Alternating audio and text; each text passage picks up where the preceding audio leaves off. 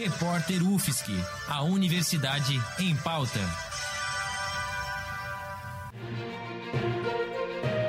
Cobertura especial Covid-19. A primeira reação ao pronunciamento de Bolsonaro veio do Senado.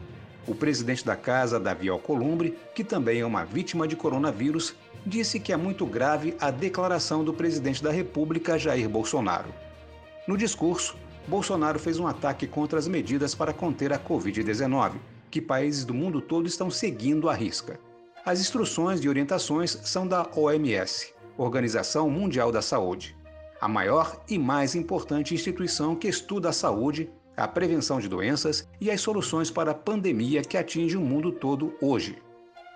Jair Bolsonaro defende somente o isolamento social de pessoas com mais de 60 anos deixando de lado o restante de toda a população abaixo dessa faixa etária, além do fim da quarentena em todos os estados. Pelo discurso no rádio e na TV, o presidente contraria até mesmo as informações repassadas pela ABIN, Agência Brasileira de Inteligência. Diz a equipe da ABIN que mais de 5.500 brasileiros vão morrer por Covid-19 até o dia 6 de abril. Secretários de saúde da região Nordeste do Brasil estão de cabelo em pé com as afirmações do presidente Bolsonaro. Em carta aberta, os secretários responderam, aspas, Percebemos com espanto os graves desencontros entre o pronunciamento do presidente e as diretrizes cotidianas do Ministério da Saúde. Esta fala atrapalha não só o ministro, mas todos nós. Fecha aspas. Aliás, o ministro da Saúde não deu nenhuma resposta até agora para as perguntas feitas pela imprensa sobre o discurso do presidente. O ministro Mandetta está abalado até agora entre a ignorância presidencial e a resposta como médico para os cientistas.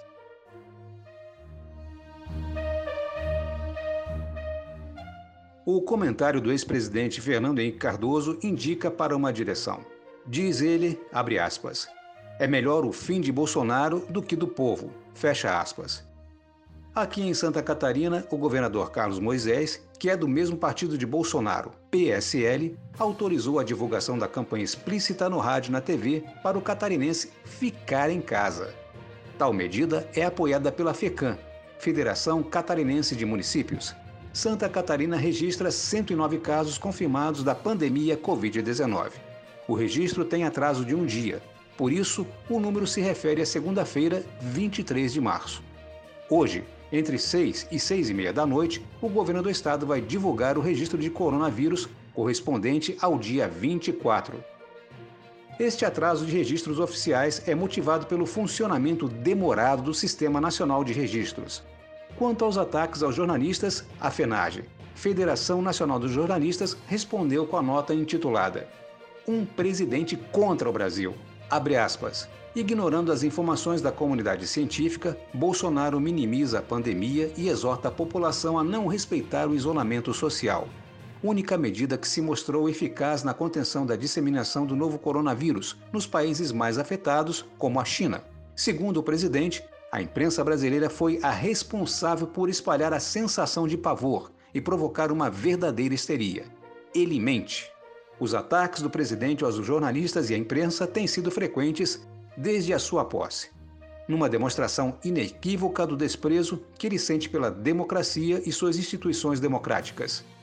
Nesse momento de grande dificuldade, ele tenta, mais uma vez, enganar a população brasileira com a sua técnica de desinformação, dizer mentiras como se fossem verdades e criticar quem produz informação verdadeira.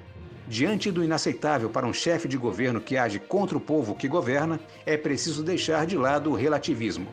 Bolsonaro precisa ser contido. Fecha aspas.